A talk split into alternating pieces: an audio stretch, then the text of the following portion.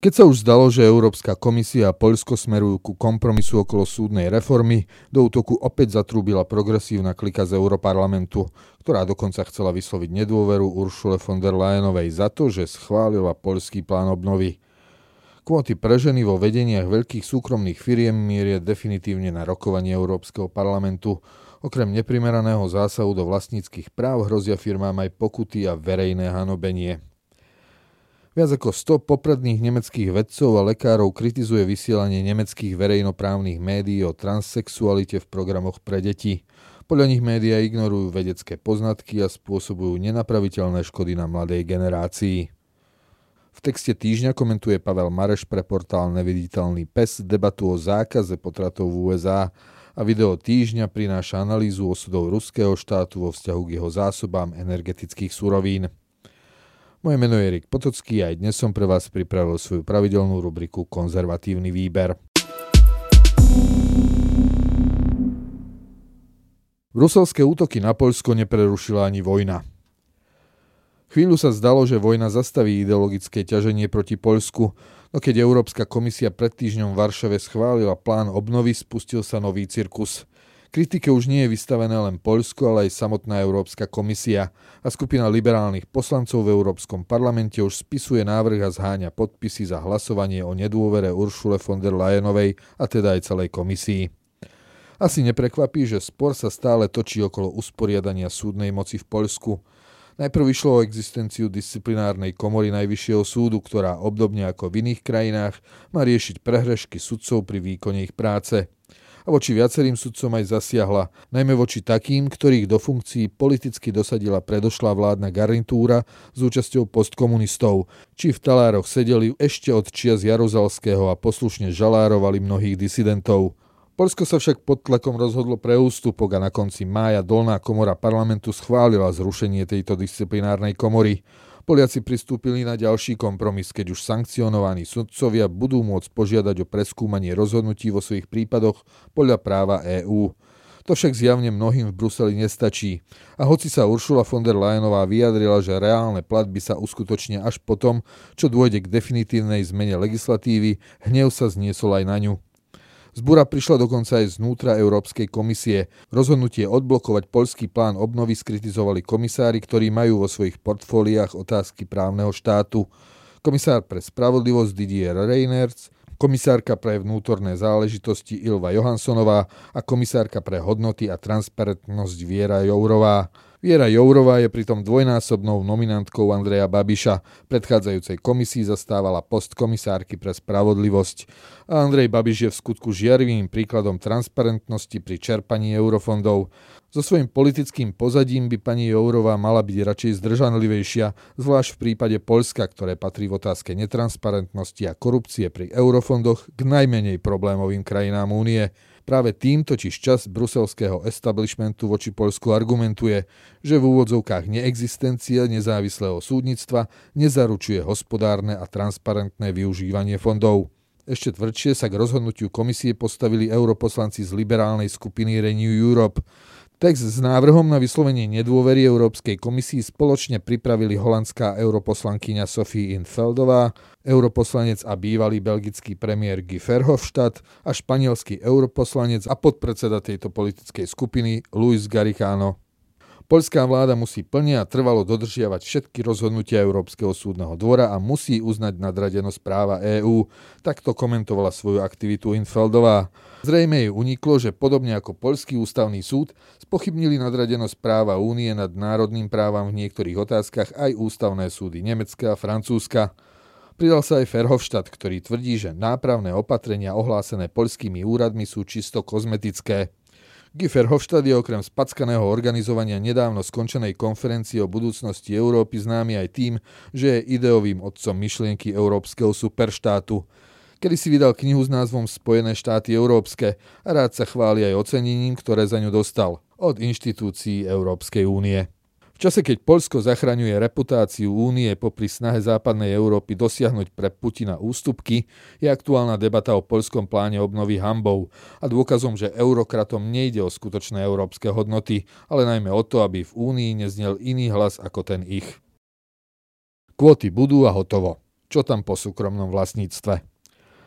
Predčasom sme na postoji písali o snahe Európskej komisie zaviesť povinné kvóty pre zastúpenie žien v riadiacich orgánoch súkromných firiem, ktoré sú kotované na burze v krajinách EÚ. Pôvodný návrh smernice pochádza ešte z roku 2012 a členským štátom sa až doteraz darilo túto regulačnú legislatívu blokovať. Naposledy na rokovaní Rady EÚ 14. marca sa Slovensko pri hlasovaní zdržalo, rovnako ako Estónsko a Maďarsko. Proti vtedy hlasovalo Švédsko a Poľsko. Tento týždeň nakoniec došlo ku konečnej dohode medzi zástupcami členských štátov a Európskym parlamentom. Do 4 rokov má 33% všetkých pozícií riaditeľov a 40 pozícií v správnych radách obsadiť nedostatočne zastúpené pohlavie. Výnimku majú na teraz firmy s menej ako 250 zamestnancami. Ak sa na voľné miesto prihlásia dvaja rovnako kvalifikovaní uchádzači, muž a žena, firma bude musieť uprednostniť ženu. Okrem toho, že ide o neprimeraný zásah do vlastníckých práv a možné priame poškozovanie hospodárskej výkonnosti súkromných subjektov, ktoré budú musieť na naplnenie kvóty prijať osobu správneho pohlavia, firmy čakajú pri neplnení kvót aj pokuty, povinné informovanie príslušných úradov, aj verejné kajanie sa, ak kvóty nesplnia. Zatiaľ nie je známe, či sa pohlavie uchádzačov bude posudzovať biologicky alebo deklaratórne vzhľadom na aktuálnu epidémiu pohlavnej dysfórie. Európskemu parlamentu sa v dohode s radou podarilo okrem pokút presadiť aj to, aby firmy naplnili kvóty už do 30. júna 2026. Rada navrhovala neskorší termín 31. december 2027. Návrh teraz poputuje na hlasovanie do Európarlamentu, kde vzhľadom na jeho zloženie nie je vylúčené, že ideológia bude mať opäť prednosť pred racionálnou hospodárskou činnosťou, ktorá je primárnou náplňou súkromného podnikania. Bláznovstvá nemeckých verejnoprávnych médií. Hoci je Nemecko na európskom kontinente najviac zasiahnuté rôznymi módnymi výstrelkami, ani v tejto krajine ešte zdravý rozum nevymral – 120 nemeckých vedcov a špecialistov z odborov biológie, biochémie, medicíny, neurológie, psychiatrie, psychológie, sociológie a mnohých ďalších spísalo výzvu pre nemecké verejnoprávne médiá, aby prestali s vysielaním programov pre deti, ktoré nevedecky a aktivisticky propagujú nielen zmenu pohlavia, ale napríklad aj pornografiu či dokonca skupinový análny sex pod vplyvom drog alebo kanibalizmus. V rozsiahlom materiáli dokumentujú programy vysielateľov ARD, CDF, Deutsche Welle aj Deutschland Radio. Tieto programy, ktoré sú financované z verejných peňazí a bez akéhokoľvek sprievodného upozornenia dostupné deťom všetkých vekových kategórií aj na sociálnych sieťach, sa podľa signatárov zaštiťujú vymyslenými tvrdeniami o spoločnosti nenávistnej voči LGBT, u detí propagujú jednoducho zmeny pohlavia, hormonálne blokátory puberty a to všetko vyprázdňovaním pojmov muž a žena – od tých tvorcovia programov tvrdia, že sú len sociálnymi konštruktmi, medzi ktorými existuje nekonečné množstvo variácií rodovej identity. V tejto súvislosti upozorňujú aj na nespochybniteľnú epidémiu pohlavnej dysfórie, najmä medzi mladými dievčatami. V dotyčných programoch chýba akákoľvek odborná oponentúra, celé transgenderové hnutie a idea sa prezentuje a oslavuje ako pokrok bez rizík, čo je okrem iného aj v rozpore so žurnalistickými zásadami verejnoprávnych vysielateľov. Takisto v nich vidia prípravu verejnej mienky na zmenu zákona od vládnych zelených a liberálov, ktorí chcú zmenu pohľavia postaviť na úroveň deklaratórneho aktu bez medicínskeho overenia či zásahu. Výzvu dokonca podporili aj organizácie gejov a lezieb či viaceré feministické spolky. Okrem iného sa v nej píše, citujem, Vidíme, že úspechy ženského hnutia sú ohrozené, pretože odteraz sa každý muž môže vyhlásiť za ženu a preniknúť do jej chránených zón. Opatrenia na podporu žien sa podkopávajú rovnako ako ich ochrana pred násilím. Deti sú počas alebo ešte pred dosiahnutím puberty nútené urobiť rozhodnutie, ktorého dôsledky nedokážu predvídať. Koniec citátu. Text týždňa nie je hrôza ako hrôza. Ako hrôzu takmer apokalyptickú predstavujú mnohé médiá svojim čitateľom možný zákaz potratov v niektorých štátoch USA – Tragické a hrozné v týchto správach nie je to, že stá tisícom detí nebolo na základe súdneho rozhodnutia Roe versus Wade dovolené sa narodiť a že ich stá tisíce žien radšej utratili.